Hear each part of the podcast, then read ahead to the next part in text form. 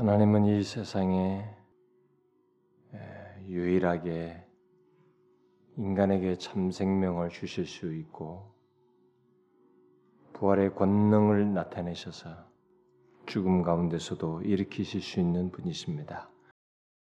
우리가 이 땅에 있지만 참 소망의 모든 근원은 하나님 안에서 나타나게 되고 또 성취가 되는 것을 믿습니다. 우리가 이 땅에 살다가 어디에서 잠들더라도 우리의 영원한 생명을 다시 몸의 부활을 통해서 갖게 하시고 그 영광스러운 복으로 인도하시는 분은 하나님이십니다. 우리가 이 땅에 살면서 이런 참 소망을 하나님 안에서 보기 때문에 오늘 또 이 시간에 나와서 하나님을 찾고 주님께 우리 자신을 의탁하며 구합니다. 하나님 아버지여 우리를 불쌍히 여겨 주시고 참 모든 것이 하나님께로부터 오는 것인즉 주님이 우리를 살펴 자비와 긍휼을 나타내시고 있을 것들을 주시며 참 이 세상에서 맛보지 못할 크고 영광스러운 은혜와 복까지 우리에게 허락하여 주옵소서. 이 시간 우리의 기도를 들으시고 또 말씀 중에 은혜 주시기를 구하옵고 예수 그리스도의 이름으로 기도하옵나이다. 아멘. 자 하나님 말씀 음, 마태복음 24장 우리 지난 주에 28절까지 했죠. 음, 그래서 오늘은 그 29절부터 끝절까지 우리 한 절씩 교독을 하도록 합시다. 그날 환란 후에 즉시 해가 어두워지며 달이 빛을 내지 않냐며 별들이 하늘에서 떨어지며 하늘의 권능들이 흔들리리라. 그때 인자의 징조가 하늘에서 보이겠고 그때 땅의 모든 족속들이 통곡하며 그들이 인자가 구름을 타고 능력과 큰 권능으로 오는 것을 보리라. 저가 큰 나팔 소리와 함께 전사들을 보내리니 저희가 그 택하신 자들 하늘 이 끝에서 저 끝까지 사방에서 모으리라. 무화과 나무의 비유를 배우라. 그 가지가 연하해지고 잎사귀를 내면 여름이 가까운 줄라. 이와 같이 너희도 이 모든 일을 보거든 인자가 가까이 곧 문 앞에 이른 줄 알라. 내가 진실로 너희에게 이르니 이 세대가 지나가기 전에 이 일이 다 이룰. 천지는 없어지겠으나 내 말은 없어지지 아니하리라. 그러나 그날과 그때는 아무도 모르나니 하늘의 천사들도 하늘도 모르고 오직 아버지만 아시는 노아의 때와 같이 인자의 맘도 그러하리라. 홍수전에 노아가 방주에 들어가던 날까지 사람들이 먹고 마시고 장가들고 시집가고 있으면서 홍수가 나서 죄를 다 멸하기까지 깨닫지 못하였으니 인자의 맘도 이와 같으리라. 때 두 사람이 밭에 있음에 하나는 데려감을 당하고 하나는 버려움을 당할 것이. 두 여자가 매를 갈고 있음에 하나는 데려감을 당하고 하나는 버려둠을 당할 것이니라. 그러므로 깨 있으라. 어느 날에 너희 주가 임은 너희가 알지 못함이니라. 너희도 아는 바니 만일 집주인이 도적이 어느 경점에 올 줄 알았다면 깨어 있어 그 집을 뚫지 못하게 하였으리라. 이러므로 너희도 예비하고 있으라. 생각지 않은 때 인자가 충성되고 지혜 있는 종이 되어 주인에게 그 집 사람들을 맡아 때를 따라 양식을 나눠 줄 자가 누구뇨? 주인이 올 때 그 종이 이렇게 하는 것을 보면 그 종이 복이 있으리라. 내가 진실로 너희에게 이르니 주인이 그, 모, 그 모든 소유를 저에게 맡기리라. 만일 그 악한 종이 마음에 생각하기를 주인이 더디 오리라. 동무들을 때리며 술 친구들로 더불어 먹고 마시게 되면 생각지 않은 날 알지 못하는 시간에 그 종의 주인이 다 같이 읍시다. 어미 때리고 외식하는 자의 받는 유래 처하리 거기서 슬피 울며 이를 갈미 있으리라. 우리가 지난 시간에 이 예, 예수님께서 어, 그 이제 제자들이 예루살렘의 어떤 멸망을 얘기를 한 것에 대해서 바로 이제 그들이 질문을 한 것에 대해서 대답을 하시는 강론 아니죠. 흔히 이, 이 말세에 대한 강론을 여기서 이제 24, 25장에서 하게 됐죠. 지난주 못 오신 분들은 1절부터 28절 어, 내용을 여러분들이 한번 잘 보셔요. 이 내용에 그래서 이 제자들이 이제 그 어, 예루살렘의 멸망을 얘기한 것으로 인해서 성전 이제 어, 예수님께 물었죠. 2절에 24절 2절에 아, 3절에 이제 그들이 와 어느 때 이런 일이 있겠으며 또 주의 임하심과 세상 끝에는 무슨 징조가 있사오리까? 바로 이 질문에 대한 이제 대답을 하신 것이 이제 24장과 25장 소위 우리가 말세와 관련된 어떤 어, 그런 내용들을 듬뿍 담고 있는 어, 강론을 하시게 된 것으로 알고 있습니다. 자, 그래서 우리, 가 이제 지난 시간에 살폈던 그 내용에서 어, 중요한 것은 뭐 이런 내용을 가지고 보면 이단들이라든가 이 말세에 관한 내용을 가지고 이렇게 막 무기 삼아서 가, 말을 많이 하는 이게 그런 사람들이 보면은 이런 걸 가지고 이런 내용을 가지고 많이 이게 말거리를 만들어요. 그래서 우리가 뭐 난리 소문이 있고 막 전쟁과 기근이 있고 막 이렇게 하는데 이 지금 우리가 먼저 읽었던 내용에서 이제 중요한 구절 어 먼저 그 어 중요한 구절은 그 특별히 14절에서 중요한 구절이 뭔지 얘기죠. 가장 첫 번째 이, 이 제자들의 질문에 대해서 예수님께서 가장 첫 번째 하신 첫 마디가 우리나라 번역에는 이제 예수께서 대답하게 가르쳐지만은 이제 헬란 말로서 그 성경에 기록된 예수님의 첫 마디는 주의하라. 미혹되지 않도록 주의하라. 주님께서 이, 여기서 지금 이들의 이런 질문에 대해서 뭐 무슨 일이 어느 때 이런 일이 있으며 앞으로 주의 임하심과 세상 끝에는 무슨 징조가 있습니까? 이런 질문에 대해서 예수님께서 첫 마디 하신 것이 주의하라. 그게 이 모든 내용의 요약입니다. 그러니까 앞으로 미래와 관련해서 어떤 일이 벌어질 너희들 앞에 벌쳐질 모든 것과 관련해서 미혹되지 않도록 주의하는 것. 이게 가장 중요하다는 것을 제일 먼저 말씀하셨다라는 거. 그게 아주 중요하다는 것이고 또 다른 여기서 우리가 주목할 말은 뭐 난리가 소문 뭐 이런 것이 중요한 것이 아니고 뭐 저 그리스도가 나타나서 미혹된다 뭐 이런 걸 가지고 해석할 문제가 아니고 그런 것들이 있지만은 우리가 더 주목할 내용은 6절의 두 번째 중요한 것은 끝은 아니다. 이런 일이 있지만 이것이 끝은 아직 아니다. 이 말이 그리고 오히려 8절에 이것은 재난의 시작이다. 그러니까 사람들은 이런 것이 끝의 끝이다고 생각하는 거야. 막 끝이다. 이 끝에 있는 것이다. 막 모든 게 끝났을 때 재림이 말세가 다 되고 다 이제 조만간에 무슨 일이 날 거야. 막 이렇게 사람들이 자꾸 얘기를 해요. 응? 뭐, 뭐, 뭐, 이러면, 야, 이 말세야. 그러면서 막 마치 끝난 것처럼. 그러나 이런 것조차도 재난의 시작일 뿐이다. 응? 그러면서 14절에 천국 복음이 어, 전파되는 것 그러면서 그제야 끝이 온다. 이 끝의 범위를 조금 더 가까이 갔으면서도 그러나 또 완전한 끝은 아닌 그런 내용을 말했다. 그제야 이렇게 그제야 끝이라고 말한 것을 제가 설명했어요.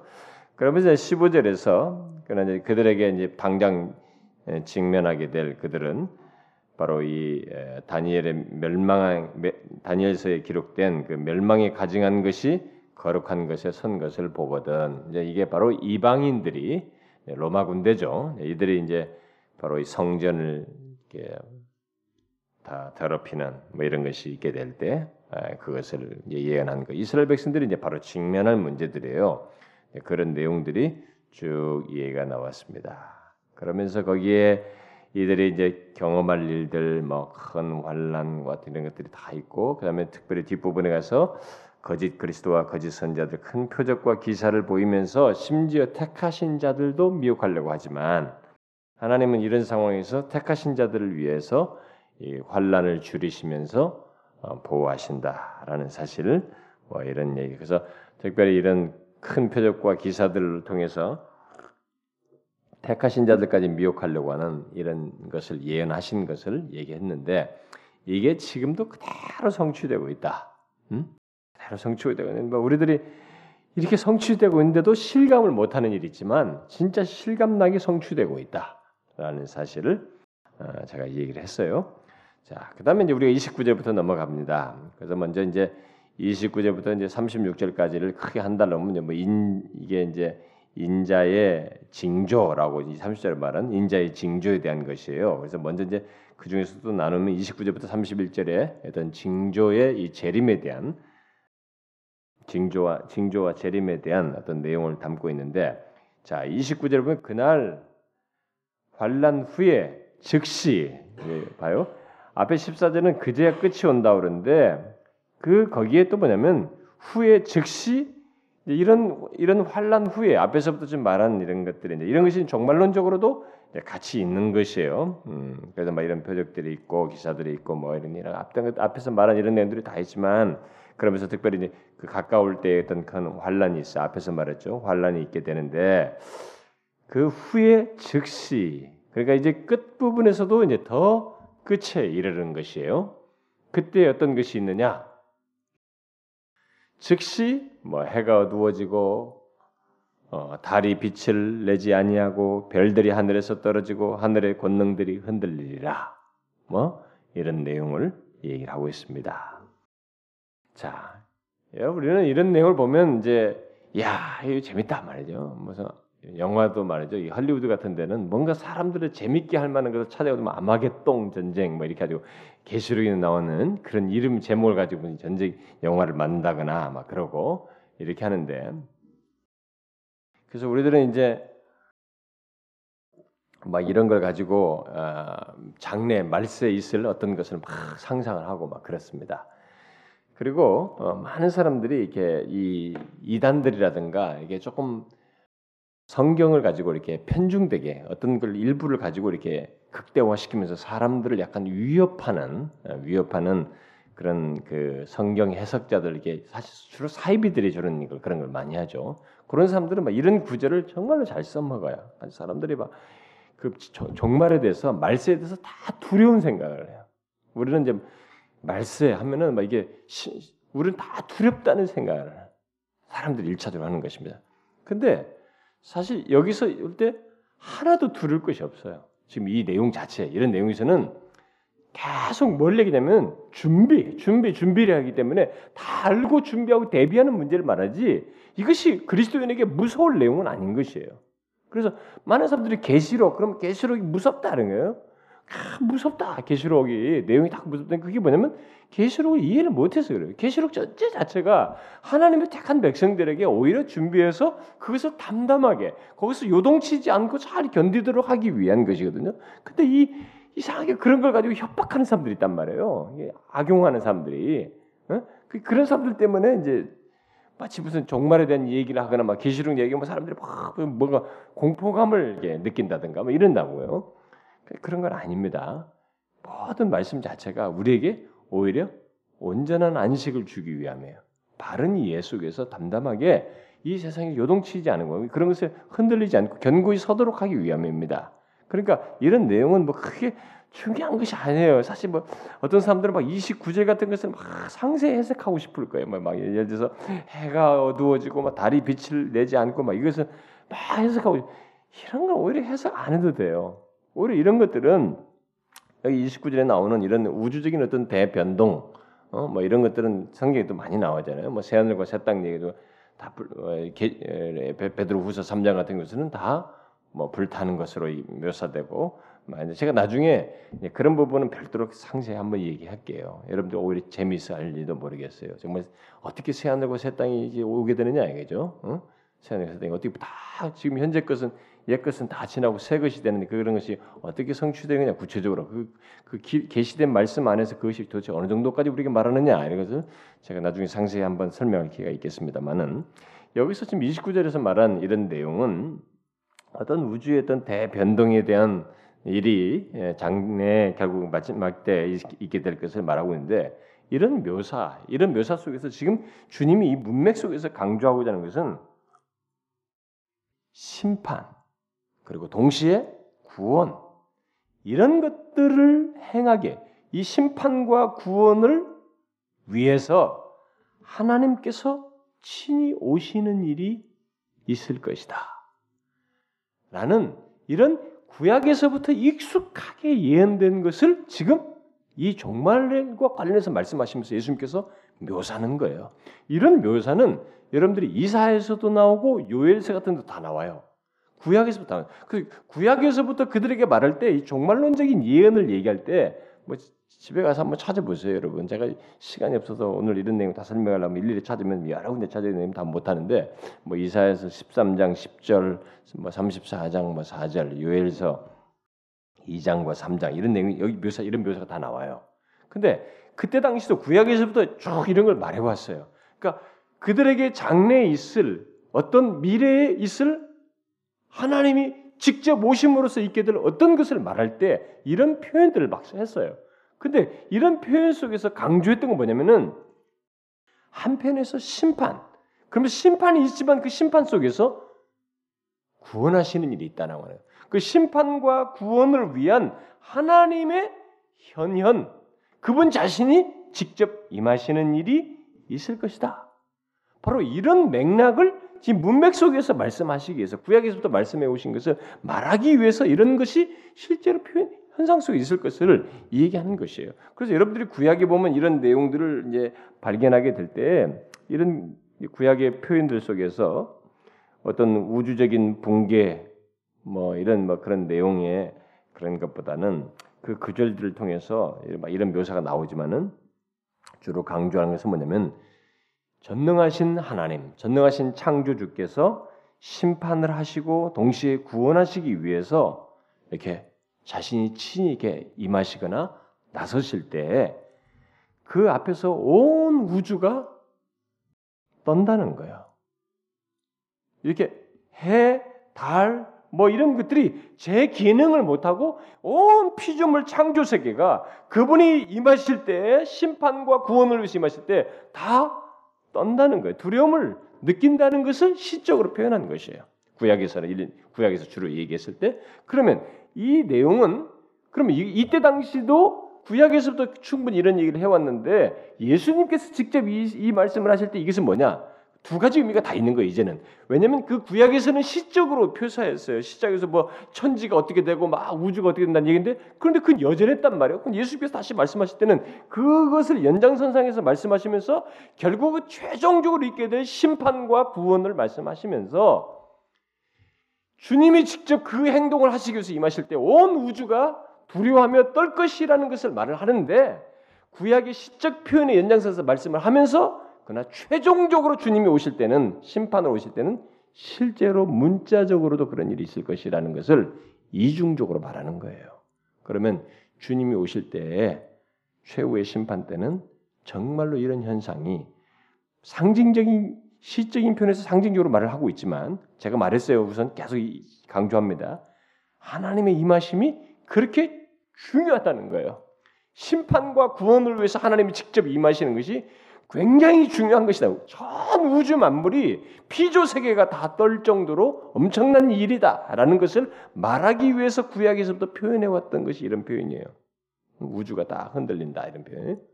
그래서 여러분 실제로 그게 실제 현상 속에서 있었잖아요. 심, 저기 우리 출애굽기를 보게 되면 어? 이스라엘 백성들이 하나님이 이제 십계명 받고 나서 하나님이 직접 강림할 때 이 신의 산이 진동했잖아요. 땅이 진동하고 막 거기 그 구름 속에서 하나님이 무슨 큰 나팔 소리가 막 찢어지는 무슨 막 나팔 소리가 수도 없는 나팔 소리가 퍼져 나는 것 같으면서 음성이 나는데 무슨 이 음성이 무슨 음성인지 무슨 나팔 소리 같은데 그게 음성인 우리 같은 이런 육성이 아니라 막 그, 그, 그런 장면을 그러니까 이스라엘 백성들 한 200만 가까운 그 사람 넘짓한 그 사람들이 그 하나님의 현혈 앞에서 다 떨은 거예요. 그래서 모세 보고 당신이 가서 만나고 말해달라 이랬잖아요. 그 현상이 하나님의 현현 임하신다는 것이 그렇게 이 자연 세계까지도 요동치는 요소가 있는 거예요. 그런데 구원적인 면에서 그 이것이 이제 하나의 심판을 행하시고 그때는 강림하시는 것인데도 그랬단 말이에요. 그들 앞에. 그런데 심판과 구원을 행하시는 구체적인 어떤 역사 속의 현장을 하실 때는 바로 온 우주가 이렇게 떤다는 거예요. 그런 것을 표현했어요. 근데 지금 주님께서 그, 그 표현을 빌어서 자신이 임하시는 것과 관련해서 이제 얘기했을 때는 이게 실제로 우주 만물 그런 현상이 일어나기도 하지만은 그 아니 구원과 심판의 그 중대한 의미도 말하지만은 자신이 직접 임하심으로써 동시에 이런 것이 최종적으로 성취된다 이루어진다는 것이 이제 함께 깔려 있습니다. 그러니까 오히려 거기에 우리가 강조점을 둬야 돼요. 응? 그리스도의 오심은 바로 구약에서 말한 것 같은 신의 현현, 하나님 자신이 임하심으로써 심판과 구원이 있게 된다는 거예요. 이것은 끝장나는 것이에요, 여러분. 주님의 오심이 이 마지막에 오시는 주님, 심판과 구원을 위해서 오시는 것은 지금 우리들이 룰루랄라 하고 막 예수가 오시고 뭐 그게 심판이 있대, 뭐 나중에 어떠고 여러분 지금 우리는 그렇게 말해요. 성경에 표현되면 그런 현장이 벌일 때 오금이 떨어요, 진짜로. 심판 당하는 자들에게는. 그럼 구원받는 자들에게는 전혀 다른 국면이 이루어집니다. 바로 이제 그런 맥락에서 이 얘기를 하는 거예요. 신의 하나님의 강림하심, 심판과 구원을 위해서 강림하시는 것에 재반 현상을 이렇게 구약의 연장선상에서 말씀하고 있습니다. 자, 그런데 이 내용들은 우리들이 묘사할 수 있는 한계를 초월하는 것이기 때문에 이런 표현을 써서 말을 하고 있어요. 아무리 뭘 묘사해도 여러분 주님이 나중에 재림하실 때 그 상황과 현상은 여기 묘사된 이런 거 있죠. 자연계가 어떻고 무슨 현상이 어떻고 이것은 우리 인간의 이 묘사 기술 방식으로는 표현이 불가능해요. 여기 우리가 이런 걸뭐 상세히 해석하려고 하면서 막 난잡하게 할 이유가 없어요. 그것은 이 정도로도 묘사가 안 돼. 이건 그냥 기술 불가능하다는 것을 이 정도로 묘사하는 거예요. 그러면서 결국 뭐냐? 하나님이 임하심이 엄청나시다, 엄청나다는 거예요. 그래서 최종적으로 있게 될그 심판과 구원이 하나님의 간섭에 의해서 있게 되는데 그것은 말로 형용할 수 없는 것이다. 바로 이런 배경 속에서 이제 30절에 그때 인자의 징조가 늦게 오신 분을 말하면 마태복음 24장 30절이에요. 그때 인자의 징조가 하늘에서 보일 것이고 그때 땅의 모든 족속들이 통곡하고 그들이 인자가 구름을 타고 능력과 큰 영광을 오는 것을 볼 것이다. 이렇게 말하고 있습니다. 자, 여기서 인자의 징조라는 말을 하는데 이 징조에는 어, 이제 최종적인 징조죠. 이 징조에는 하나님께서 결국 뭐예요? 흩어진 자기 백성들을 불러 모으기 위한 징조예요. 지금 이 지금 말하는 30절에서 말하는 하나님께서 흩어진 자기 백성들을 불러 모으기 위해서 일종의 세우신 뭐 깃발과도 같다고 보면 됩니다. 이 징조는 모든 자기 택한 백성들을 다 불러 모으기 위한 이 인자의 징조는 일종의 온 자기 택한 백성들이 예를 들어서 우리가 군대도 막 가다 보면 탁 앞에 깃발을 보고 그 중대는 그 깃발 중심으로 탁 다 모이잖아요. 깃발이 있어야 되는 거예요, 여러분. 그래서 여러분 그 군대가 전쟁할 때도 이 깃발이 갑니다. 가지고 최종적으로 하여튼 깃발을 확 꽂는 거예요. 그 죽으면서까지도 그 그걸 꼽아야 되는 거예요. 그거 보고 엄부터 이동하는 것이죠. 자기 자기 우군들이 거기 중심으로 있나요? 그러니까 이게 결집하는 거예요. 같은 모든 것의 구심점을 표시해 주는 것입니다. 바로 인자의 징조는 바로 그와 같은 거 일종의 기호요 어떤 깃발과도 같다고 생각하면 됩니다. 그때 그런 징조가 있다는 거죠. 모든 택한 백성들을 모으는 일전 깃발 같은 징조, 모이게 하는 그런 일이 있을 것이다. 이렇게 말하고 있습니다. 자, 그리고 이런 의미의 내용은 이제 계속해서 이제 31절에도 계속되고 있는데 큰 나팔 소리와 함께 천사들을 보내어서 근데 이 모이는 작업이 과정이 어떻게 냐면 큰 나팔 소리와 함께 천사들을 보내어서 저희가 그 택하신 자들을 하늘 이 끝에서 저 끝까지 그러니까 땅끝 여기서부터 저기가 전체 온 땅에서 음? 그들을 끌어 모을 것이다. 어?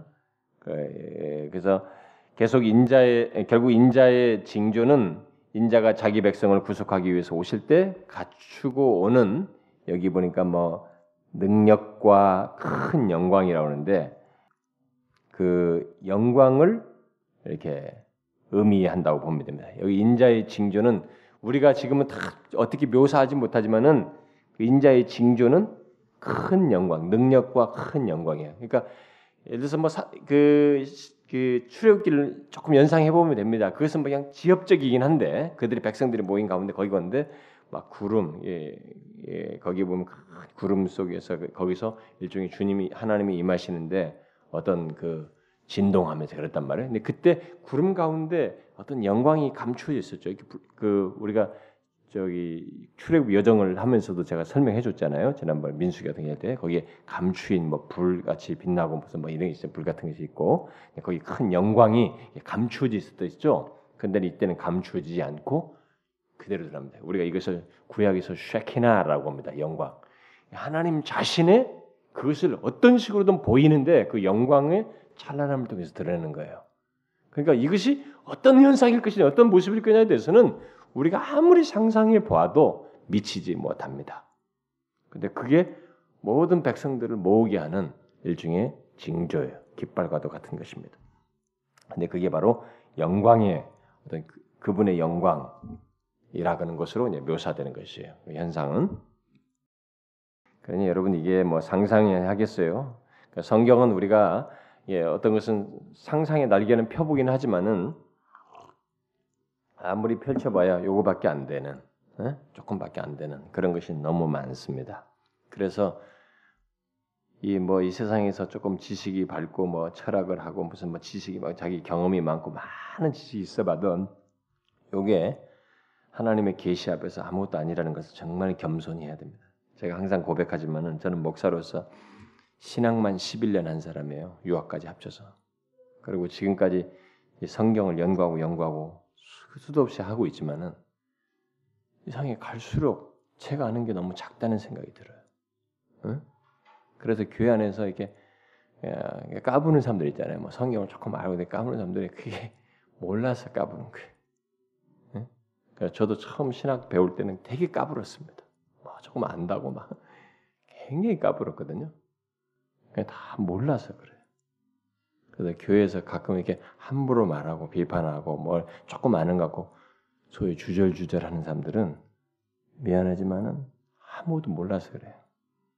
하나님의 계시에 이런 것에 이해도 그렇지만은 그것이 자신에게서 체험적으로 확인되면은 여러분 우리는 무릎을 팍팍 꿇게 돼요. 마음이 한없이 낮아지게 됩니다. 근데 지식도 우리를 놀라게 하는데 그 정도가 아니라 그것을 내가 내 개인이 진짜 산 지식으로 체험적으로 깨닫게 될 때는 정말 어떻게 할지 못해요.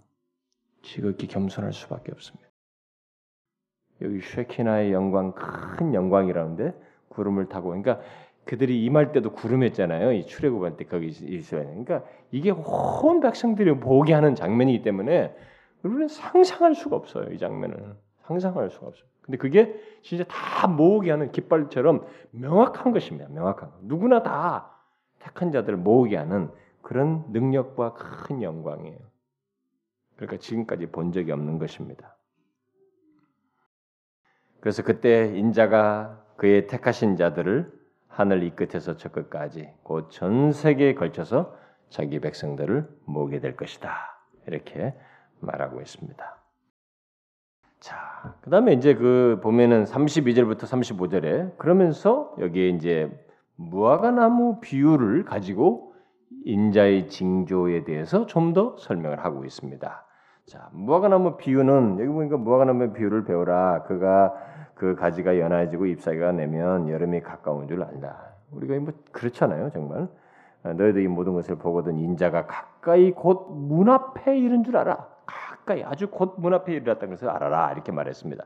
그래서 이 무화과 나무 비유는 제자들에게 너희들이 지금 이렇게 막 어떤 시련과 환란 속에서 지나지만 거기에 분명히 싹이 탁 나는 것 같은 어떤 징조를 보게 될 것이다. 이 하나님 나라의 어떤 이미 말했던 이 하나님 나라의 최종적인 어떤 내용들, 하나님께서 하셨던 약속들, 예?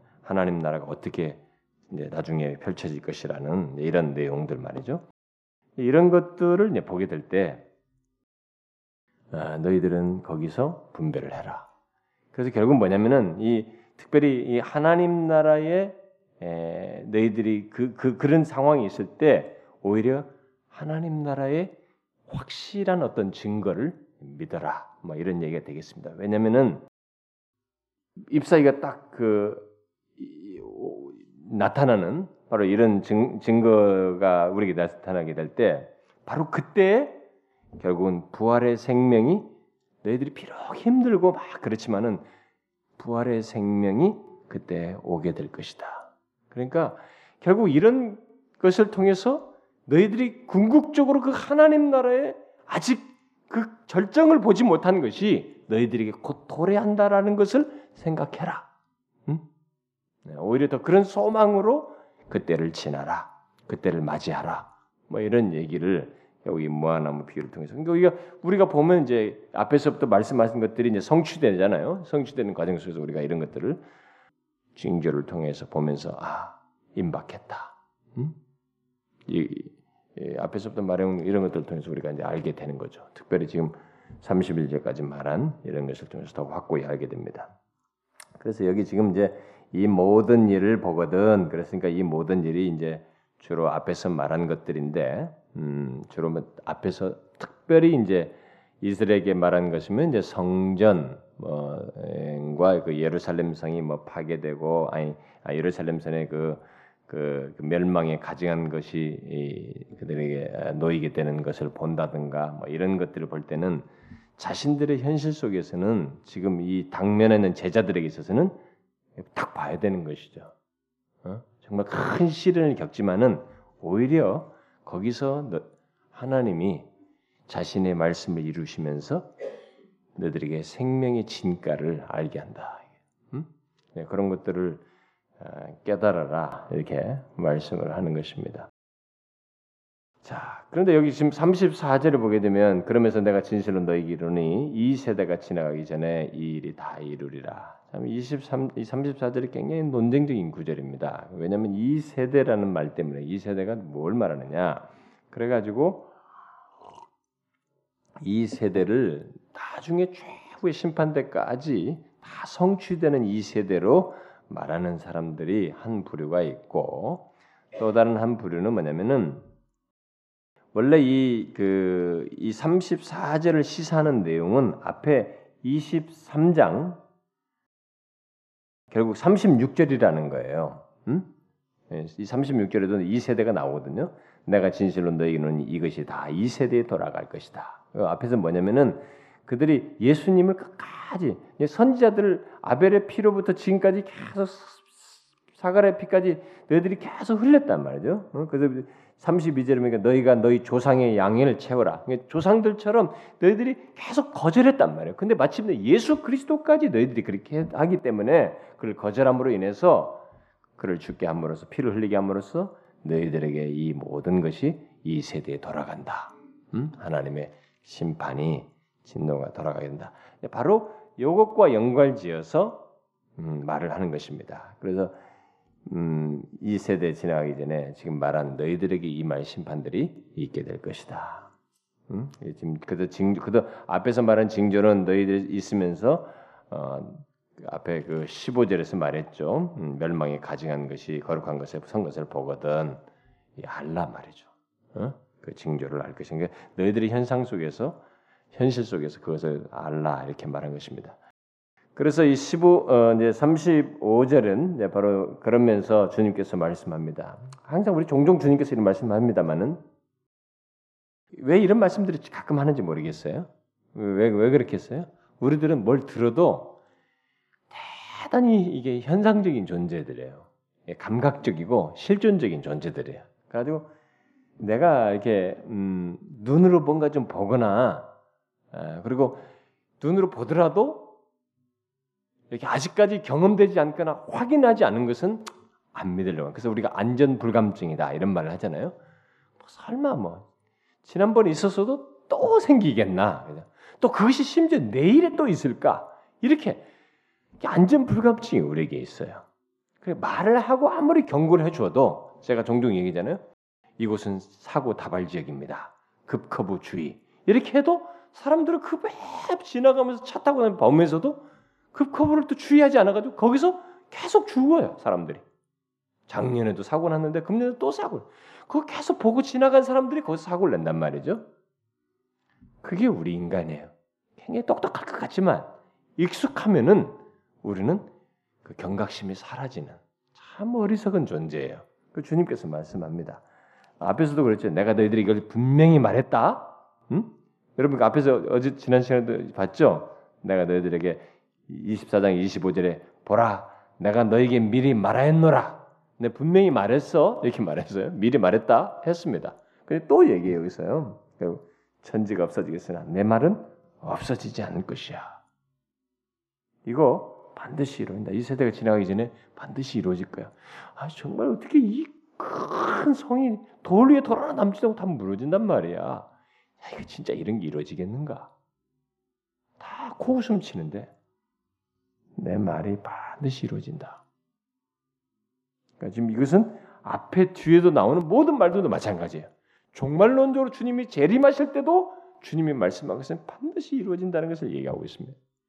그래서 지금도 예수 믿는 사람들이 현재에만 도취돼 가지고 현재의 사랑, 현재의 즐거움, 현재의 성취, 현재의 성공에만 도취돼 가지고 그걸 생각지 않는데 아니라는 거예요.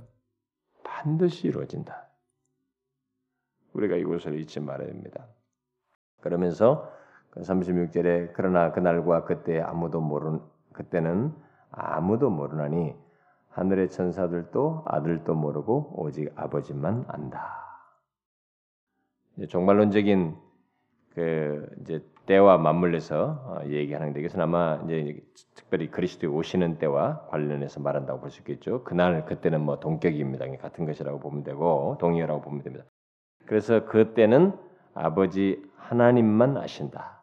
이건 우리에게 퀘션이 될 수 있어요. 성부, 성자, 성령은 서로가 전지하신데 어찌해서 이런 일이 벌어지느냐? 근데 이것은 그냥 그렇게 인정한다는 말일 것이다. 이게 주장하는 사람, 뭐 그런 사람도 있고 그런데 그러나 서로가 그러셔도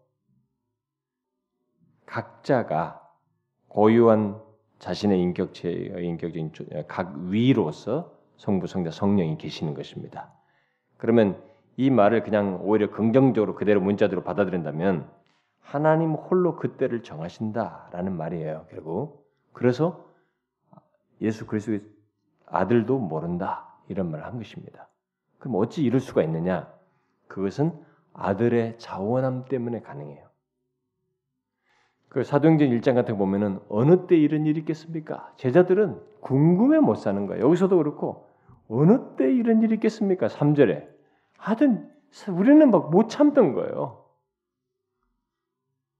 근데 여기 아들 독성자께서는 그것을 어, 기뻐하시는 것입니다. 하나님만이 그때를 아시는 것을 자신이 오히려 기꺼이 양도하면서 만족스러워하시고 기뻐하시는 것으로 말할 수 있어요. 음? 이 해석이 후자 해석이 오히려 저는 적절하다고 믿습니다.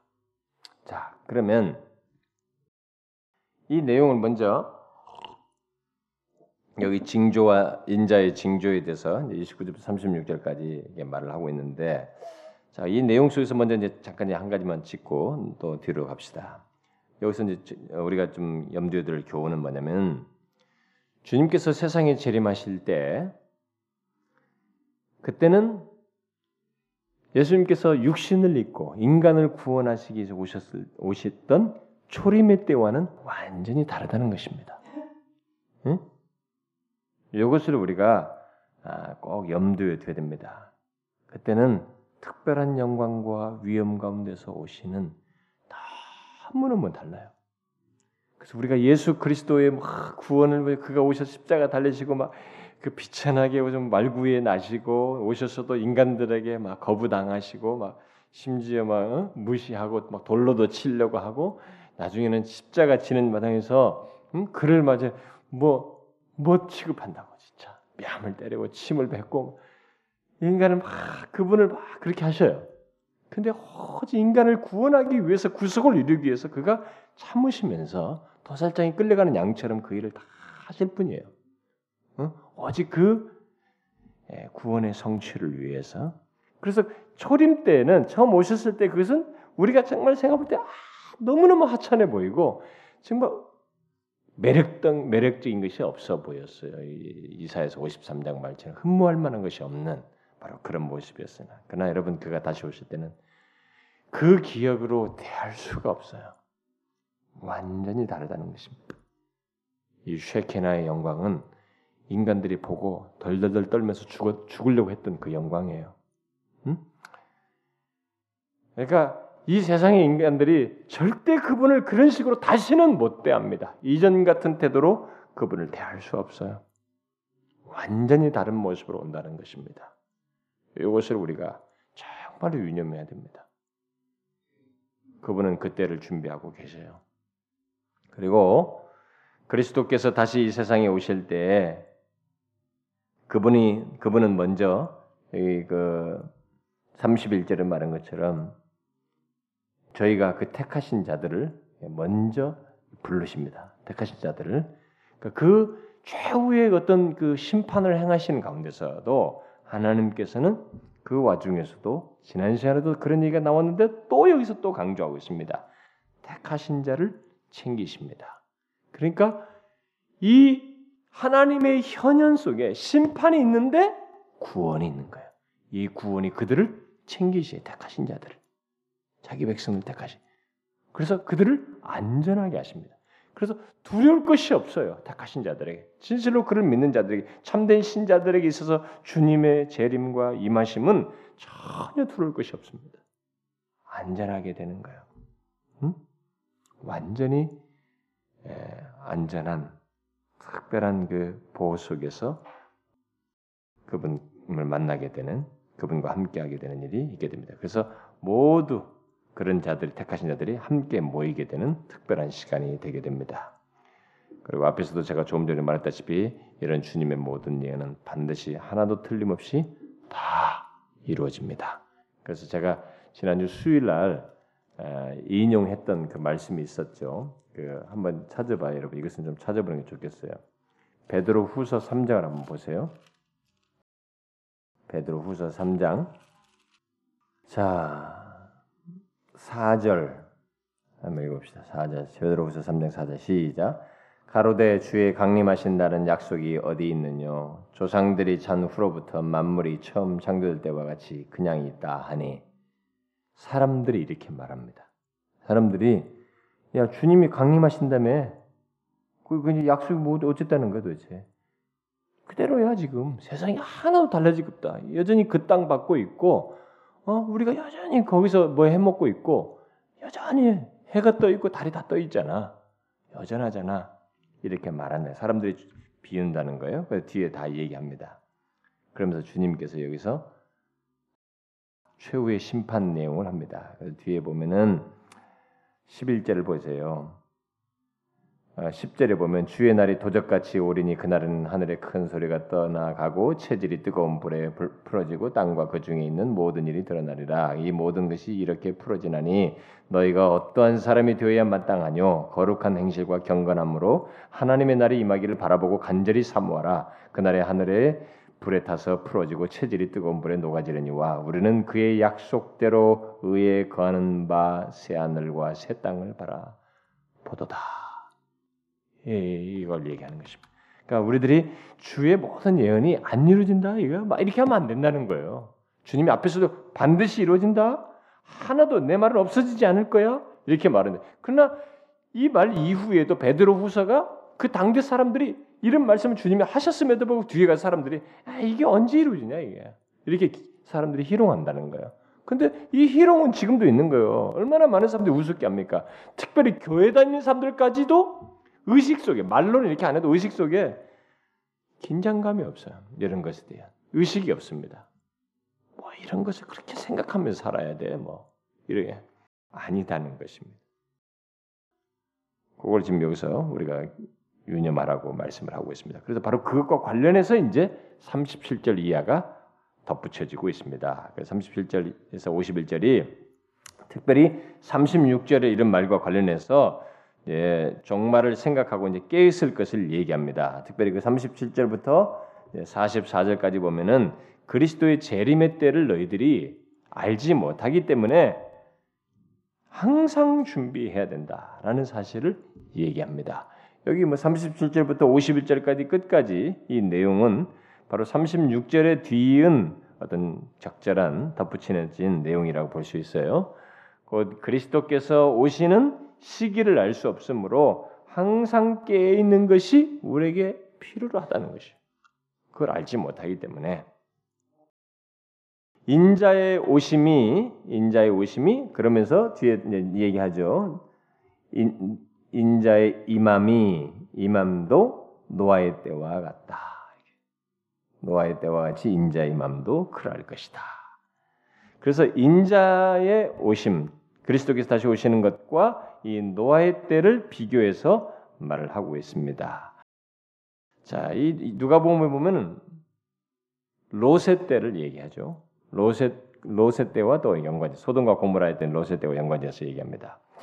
자, 먼저 우리가 이 그 37절 내용에서 우리는 잘 보시면 음, 노아의 때와 같이 인자의 마음도 그러리라 하면서 홍수 전에 노아가 방주에 들어가던 날까지 사람들이 먹고 마시고 장가들고 시집가고 있으면서 홍수가 나서 저희를 다 멸하기까지 깨닫지 못하였으니 인자의 임함도 이와 같을 것이다 이렇게 말씀하셨는데 우리가 이 내용에서 주님께서 이 말씀을 하시면서 노아의 때를 얘기하면서 이왕이면 노아의 때가 악했잖아요.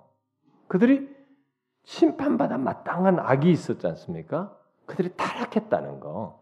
그럼 그걸 얘기하면 좋겠는데 우리 예상과 달리 그들의 극단적인 그 사악함이라든가 타락이라든가 부패함 이런 것들을 말하지 않고 그걸 지금 여기서 강조하지 않고 오히려 그때와 같을 것이다라고 하면서 강조하는 게 뭐예요? 먹고 마시고 장가 들고 시집가면 예물 이 얘기를 하고 있습니다. 이게 뭘 얘기하는 거예요? 일상사에 몰두하는 위험을 오히려 말씀하고 있습니다. 음? 야, 이게 아주 중요한 교훈이에요.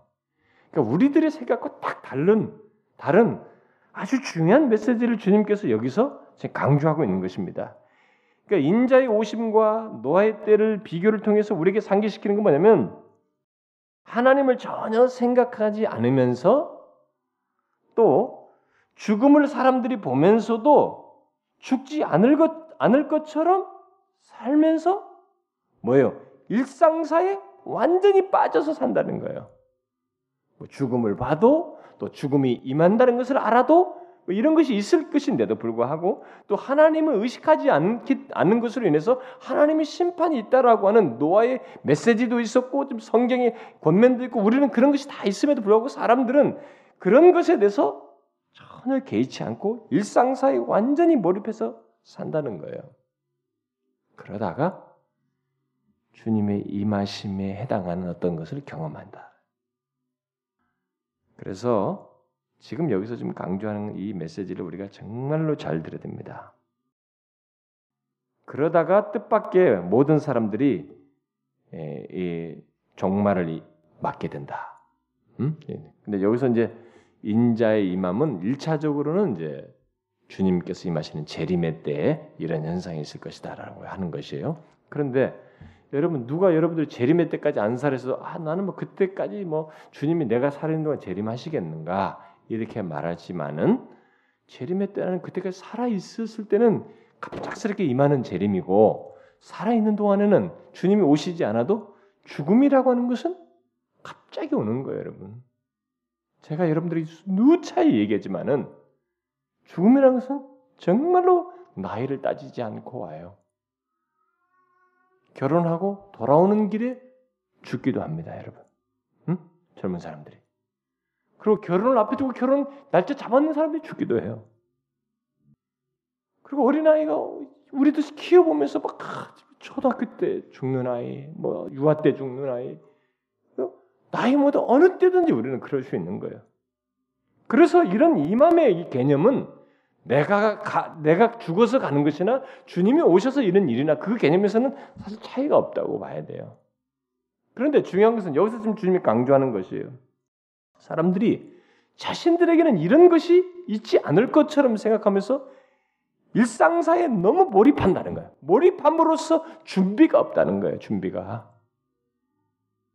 잘 보세요. 이 말씀이 얼마나 사실인지 여러분들 한번 생각해 보세요. 우리가 얼마나 일상사에 몰입하면서 준비에 더딘가를 한번 보시라는 거예요. 저는 여러분들에게 삶을 불성실하는 게 아닙니다. 뒤에 가면 이제 그 성, 그것에 대한 성실 문제가 다 나와요. 다 나오는데 오늘날 우리들의 삶을 잘 보시면 많은 사람들이 일상사에 몰입해 있어요. 너무 거기에 몰입해 있어요. 먹고 마시고 장가가고 시집가고 그냥 먹고 사는 문제 여기에 너무 몰입했어요. 그걸 뭐 이루기 위해서 그 다음 스테이지 그 다음 스테이지로 나가기 위해서 아, 결혼하고 그 다음에는 더뭐 어? 넓은 집 갖고 뭐 돈을 열심히 벌고 뭐 성취해야 되고 어떤 높은 직에 올라가야 되고 막 계속 대학 들어가고 그 다음에 좋은 직장으로 이렇게 하면서 자라고 왔듯이 계속 그걸 향해서 나가고 나가고 나가 나가요. 그럼 또 크면은 또 자식들 시집 보내야 되고 거기 또 몰입하고 없이 가면서 여기에 몰입해요 일상사에. 근데 이것을 우리가 성실하게 살아가는 것까지는 난 문, 문제되지 않아요. 일상에 대해서. 근데 문제는 일상사에 빠져서 준비가 없다는 거예요. 이맘에 대한 준비가 없다는 거예요. 그러다가 털컥 이맘의 경험을 한다는 것입니다. 주님이 임하심으로써 결국 준비 없이 일상사에 몰입했다가 부딪힌다는 거예요. 끝장난다는 거예요. 끝장난다는 거예요. 바로 그런 경고를 하는 것이에요. 그래서 지금 때를 알지 못한다고 하면서 결국 강조하는 중요한 메시지가 준비예요, 준비. 여기서. 때를 알지 못하기 때문에 준비하라는 것입니다. 근데 여러분 오늘날 얼마나 많은 사람들이 이런, 여기 이 말씀대로인지 몰라요. 뭐 시, 먹고 마시고 장가가도 시집 가고 이러다가 망하는 거예요. 들었어도 끝까지 뭐 자기들은 안 죽을 것처럼 심판이 없을 것처럼 끝까지 마지막 날까지 이러다가 홍수에 의해서 멸망했잖아요. 그 인자 임할 때도 똑같다는 거예요. 그러면서 이제 계속 그 비슷한 요점이 40절부터 어, 계속 되고 있습니다. 43절까지만 쭉 연결되어 있는데 먼저 40절부터 41절의 비유에서 계속 그 비슷한 요점이 제기되고 있죠. 여기 보니까 40절부터 아, 41절에 두 사람이 밭에 있는 것과 두 여자가 매를, 건, 매를 가는 것과 두 사람이 이제 뭐 두 사람이 밭에 있고 두 여자가 매를 갈고 저, 저쪽에서는 이제 두 사람이 침상에 있고 두, 둘이 잠, 잠자는 거죠. 네, 그게 다른 성경에는 있는데 그래서 지금 그 두 사람이 밭에 있음에 한 사람 데려가고 하나는 버림다고 두 여자가 매를 갈고 있으면 하나는 버림다고 데려가면도 하나는 버림을 당한다. 두 가지만 나왔는데 다른 성경에는 두 사람이 잠자리 하는 것까지 얘기해요. 여기 부부 보통 부부죠. 형제도 되겠고 이렇게 자매지간도 될 수 있습니다. 그 성경은 결국 이런 새 그림을 얘기합니다. 음? 새 그림을 얘기해서 일하는 두 사람, 매를 갈고 있는 두 여자, 같이 잠을 자고 있는 두 사람인데 그래서 이 그림을 통해서 주님의 오심으로 말미암아 일어나게 되는 둘 중에 하나의 분리, 어, 요 얘기를 여기서 이제 하고 있습니다. 참 재밌단 말이죠. 다 이게 지금 둘둘둘 나와 있는데 그 중에 한 사람은 데려감을 당하고 하나님은 이렇게 버려둠을 당하는 이런 분리가 있게 될 것이다. 그러니까 지상에서 아주 밀접한 유대 관계를 가지고 있는 사람들이 서로 나뉘게 된다는 거예요. 응? 바로 이런 것을 생각지 않고 일상에 몰입하며 살다가 또 준비하지 않고 있다가 그런 나눔이 있게 된다는 것입니다. 그래서 각 경우마다 이제 한 사람이 대례감을 당하는데 이 대례감을 한 사람은 또 버려 버려둠을 당하고 이 대례감을 당한다는 것은 하나님 나라의 인자 아, 하나님 나라에서 인자와 함께 있도록 이렇게 대례감을 당하는 이제 그것을 예, 네, 이게 뭐 휴거를 얘기하는 사람들이 전천전설 주장할 때들 이제 휴거 얘기할 때 막 이걸 가지고 쫙 올라가고 뭐 택시를 타는데 뭐 그림 같은 거 여러분 있잖아요. 택시를 타고 가다가 한 사람이 쫙 올라가고 택시 타는 사람이 운전자는 남고 뭐 승객이 올라가는 장면 뭐 이런 장면인데 그 이제 전천설주의자들의 이제 그런 설명들은 좀 과도한 것들이 있고 어쨌든 이런 준비 없음 속에서 일상에 몰입해 있다가 준비 없이 있다가 이런 분리가 있게 될 것이다. 음? 이것을 주님께서 연결시켜서 말을 하고 있습니다. 근데 여러분 참 이런 것은 지금 생각해 보면 뭐 우리는 안이하게 생각하지만 결과적으로 이게 분명히 있을 거란 말이에요. 부부 중에도 진짜 참된 신자는 딱 거기서 대례감을 당하는데 이 거짓된 사람은 버려둠을 당하는 것이에요. 응? 그런 일이 생기는 것이. 부부라 할지라도. 자, 바로 이런 사실 때문에 이제 42절에서부터 43절 상반절까지 말씀을 덧붙이죠. 그러므로 깨어 있으라. 어느 날에 너희 주가 임할는지 너희가 알지 못함이니라. 그러므로 깨어 있어라. 어느 날에 너희 주가 임할는지 너희가 알지 못한다. 그래서 이 명령은 그러면 언제 주님이 오실런고 그래서 저 높은 산에 올라가 가지고 하늘만 바라보고 있으란 말이 아니고 결국 뭐겠어요? 영적으로 깨어 있어서 어느 때든지 주님을 맞을 준비를 하고 살라는 것입니다. 언제든지 일상에 이게 일상사에 그냥 막 빠져가지고 준비도 없이 사는 말고 언제든지 주님 앞에 설 것에 대한 주님을 맞을 것에 대한 준비를 하면서 깨어 있어야 된다. 음? 그런 영적인 준비를 하면서 살아야 된다. 바로 그 얘기를 하는 것입니다. 자, 그러면서 이 43절 이제 하반절부터 51절까지 이 내용에서 이제 두 비유가 어, 앞에서 말한 이 요점을 더 설명을 하고 있습니다. 자, 두 요점은 어, 두 비유는 뭐냐면 한 비유는 밤에 오, 어, 오는 도선생, 응? 밤에 오는 도적. 그게 이제 43절 하반절부터 44절에 나오는데 이 내용은 너희도 아는 바니 만일 집주인의 도적이 어느 경점이 올 줄 알았다면 깨어 있어 그 집을 뚫지 못하게 하였으리라. 이러므로 너희도 예비하고 있으라. 생각지 않은 때 인자가 올 것이다. 어? 밤에는 도, 도둑을 가지고 얘기를 하고 있습니다.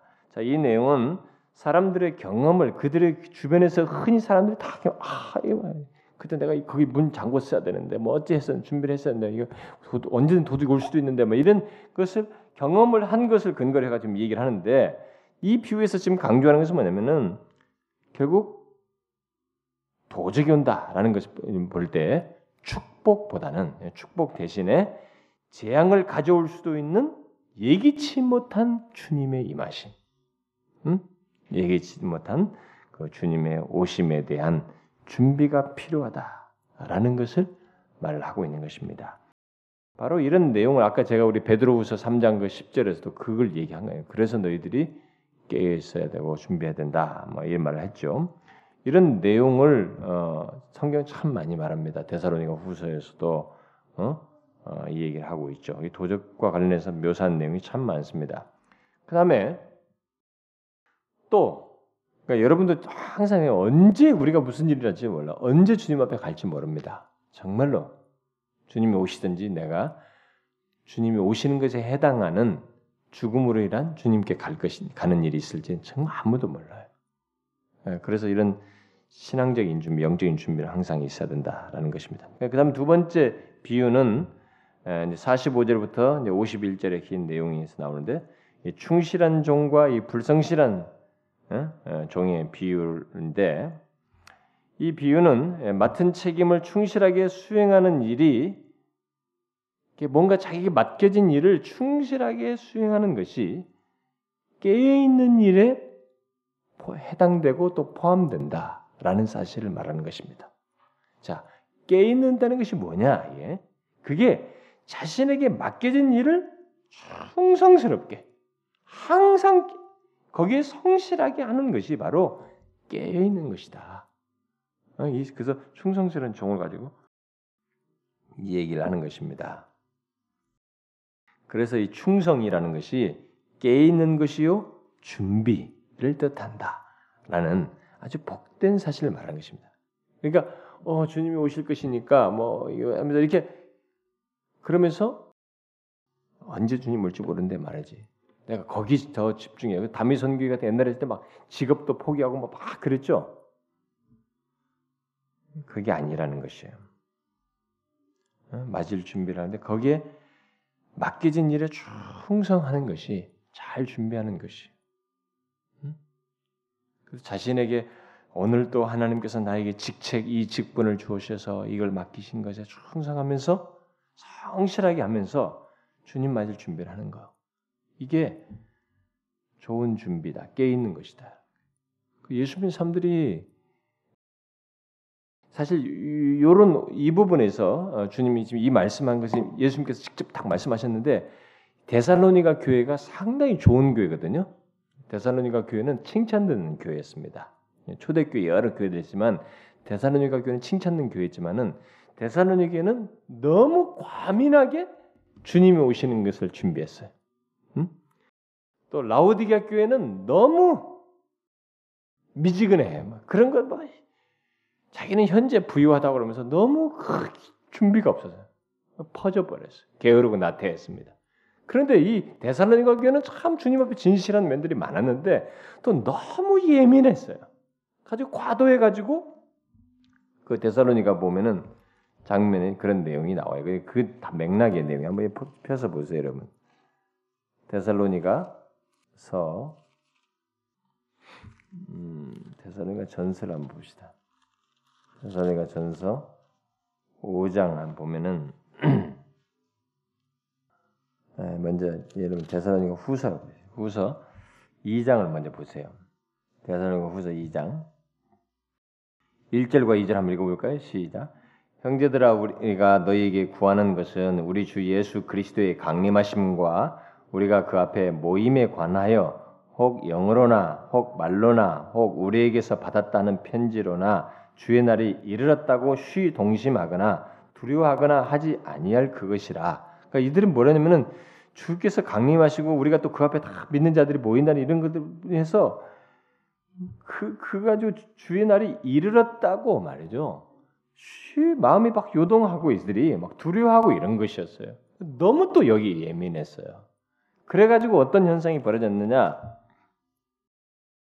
뒤에 그 3장 아, 보면은 3장 6절을 이해를 보게 되면 한번 읽어볼까요? 이제 6절부터 제가 읽을게요. 여기 좀 기니까 6절부터 12절까지. 형제들아 우리 주 예수 그리스도의 이름으로 너희를 명하노니 규모 없이 행하고 어, 우리에게 받은 유전대로 행, 하지 아니하는 모든 형제들에게서 떠나라. 규모 없이 행하는 일이 있었어야 어떻게 우리를 본받아야 할 것을 너희가 스스로 안 하니 우리가 너희 가운데서 규모 없이 행하지 아니하며 누구에서는 양식을 값없이 먹지 않고 오직 수고하고 애써 주야로 일함을 일함은 너희 아무에게도 누를 끼치지 아니하라는 것이다. 우리에게 권리가 없는 것이 아니요 오직 스스로 너에게 본을 주어 우리가 본받게 하려 함이라. 우리가 너희와 함께 있을 때에도 너희에게 명하기를 누구든지 일하기 싫어하거든 먹지 먹지도 말게 하라 했더니 우리가 들은즉 너희 가운데 규모 없이 행하여 도무지 일하지 아니하고 일만 만드는 자들이 있다 하니 이런 자들에게 우리가 명하고 주 예수 그리스도 안에서 권하기를 종령이 일하여 자기 영식을 먹으라 하노라.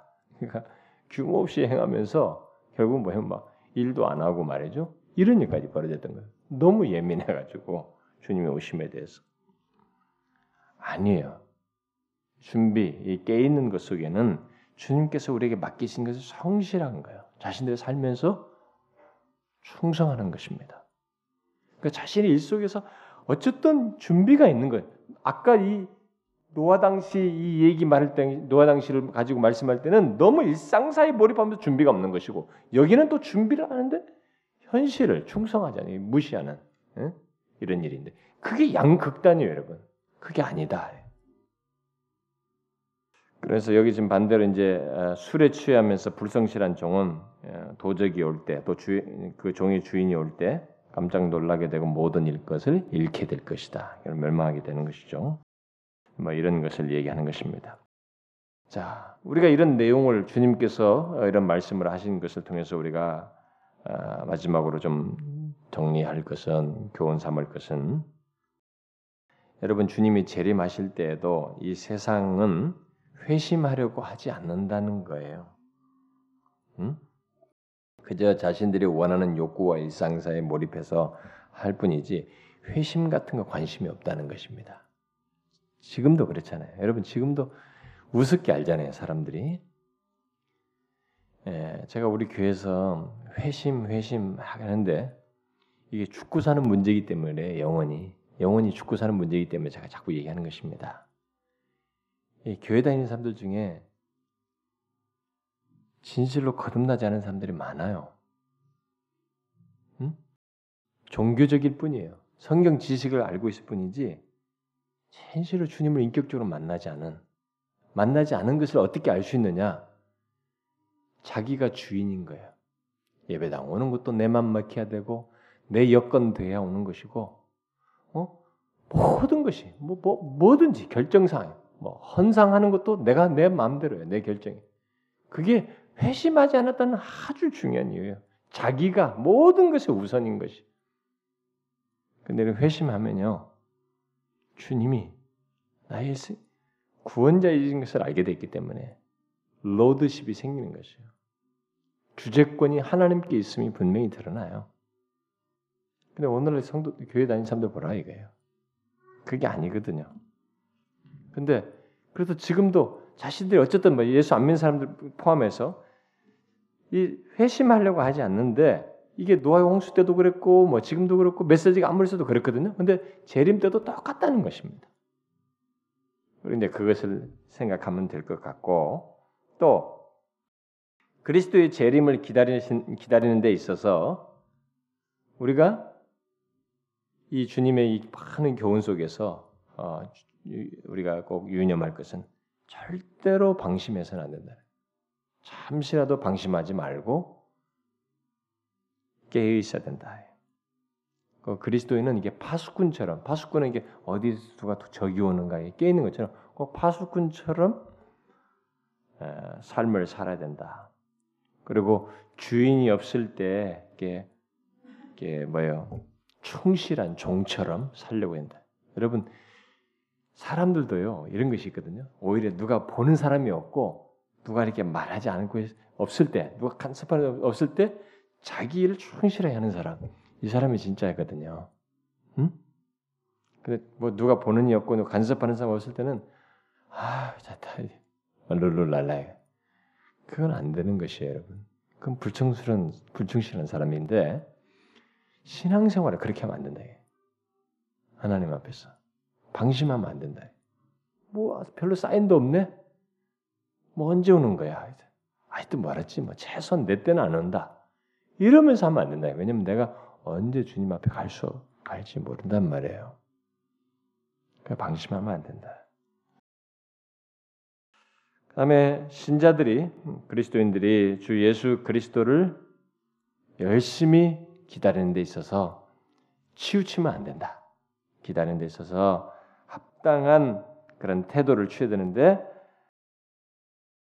아까 말한 것처럼 뭐 데살로니가 교회처럼 너무 예민해 가지고 막 현재 삶을 다 포기한다든가 막 게으른 아니 이것을 좀 이렇게 어? 규모 없이 산다든가 이래서도 안 되고 또 라우디게 교인들처럼 미지근해하는 거예요. 아예 나태해 버려요. 이렇게 해서도 안 되고 결국 뭐겠어요? 충성스러운 것입니다. 주님께서 부활하신 주님께서 사대교회에게 말하세요. 너희는 죽도록 충성하라. 충성스러워. 항상 한결 같아라. 음? 맡은 것에 충성스러우면서 주님 섬기는 것을 놓치지 마라. 여러분 그렇게 신앙생활 해야 됩니다. 여러분 이런 말씀들이 어렵, 어려운가요? 어렵게 여기면 그게 이 세상이고 이 세상 가치관과 정신에 우리가 젖어 있기 때문에 그래요. 그러나 진짜는 이렇게 믿는 거예요, 여러분. 구원받고 나중에 그 올리움 받는 자, 대례감을 당하는 자들은 이렇게 믿는 거예요. 남들이 뭐라고 하고 뭐 어쩌고 저쩌고 뭐라고 아무리 성경 가지고 이렇쿵저렇쿵 해본들 소용없어요. 이 말씀대로 믿는 것이 그게 참된 신자예요, 여러분. 이대로 믿으세요. 음? 그잘 깨어서 준비된 신자로서 이 땅을 사시고 그 영광스러운 하나님 나라에 구원을 얕잡아 볼 수 없는 그 영원한 영광으로 결국 다 대례감을 당하는 여러분 그런 대상이 되어야 되지 않겠어요? 저는 여러분 모두 그런 대상이길 바래요. 기도합시다. 하나님 아버지 감사합니다. 하나님 이 시간에 우리가 주님의 말씀을 들을 때 우리들이 다시 한번 경성할 필요를 크게 느낍니다. 에, 일상사에 몰입하는 것은 있었지만 참 깨어서 주님의 임하심을 준비하고 또 언제든지 그런 순간을 맞이할 수 있다는 것을 생각지 아니하고 나태하거나 아, 참 게으른 가운데 아, 영적으로 하나님 더 겸비하지 못했던 그런 것들을 깨닫게 되는데 주님의 사랑하는 주의 백성들에게 이 말씀 들은 바대로 깨어서 잘 준비하는 자들 되게 하여 주옵소서. 특별히 마지막 시대에 우리가 미혹될 것이라고 택함 받은 자들까지 미혹하는 일이 있을 거라고 했는데 그래서 미혹되지 않도록 조심하라고 했는데 정말로 조심하면서 깨 있는 저희들 되게 하여 주옵소서. 언제 도적이 집에 올 도적질 하려 오는 것을 우리가 알지 못하듯이 우리가 주님의 임하심 또 언제 주님 앞에 서는 그 순간 우리가 아무도 알지 못합니다. 그러니 항상 오늘 하루하루 동안에 참 하나님 앞에 선다는 생각으로 깨어서 맡겨진 일에 충성하면서 성실한 신자로서 살아가는 저희들 되게 하여 주옵소서. 일상생활 속에서 직업을 갖고 또 가정생활 이런저런 거 다 하지만 그런 가운데서도 성실하지만 그 성실의 중심에는 분명히 하나님 앞에 언제 설지 모른다는 생각으로 주님을 경외하는 마음으로 충성스럽게 살아가는 저희들 되게 하여 주옵소서. 주님 이 시간에 함께 구한 것들을 기억하여 주시고 특별히 다음 주부터 있을 영적 각성 집회에 주님 자신이 친히 오셔서 사모하는 모든 영혼들에게 은혜 부어 주시고 말씀 준비하여 서는 종들에게 능력 덧입혀 주시옵소서. 이 종에게도 하나님이여 감동의 말씀 주님이 친히 주시기를 간절히 구합니다.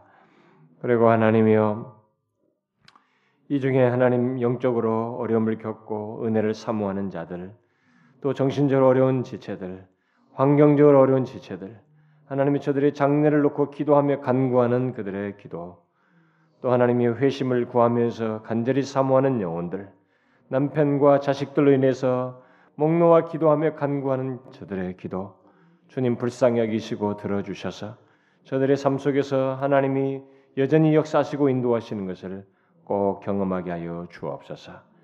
예수 그리스도의 이름으로 기도하옵나이다. 아멘.